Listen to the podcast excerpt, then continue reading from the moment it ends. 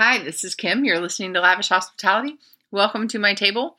Today is day for Psalm 15. So we're going to read the psalm and pray it together. Psalm 15.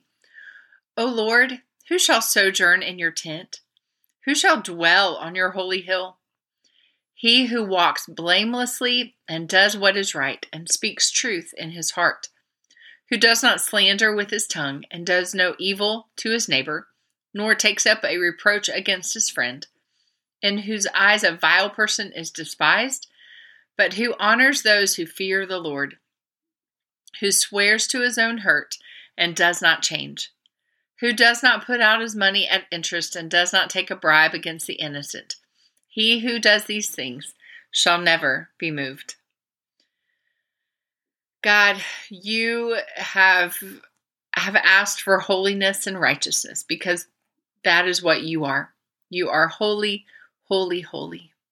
You are altogether righteous. All you do is good. So you ask for that. And that was the plan.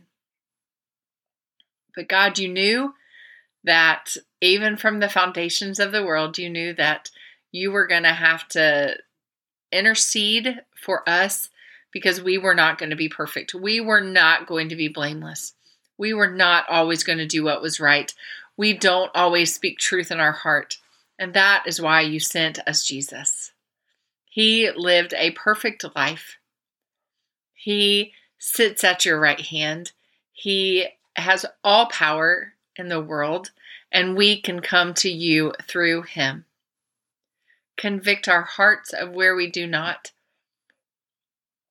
Live righteously, think righteously, speak righteously, and help us to cling to Jesus.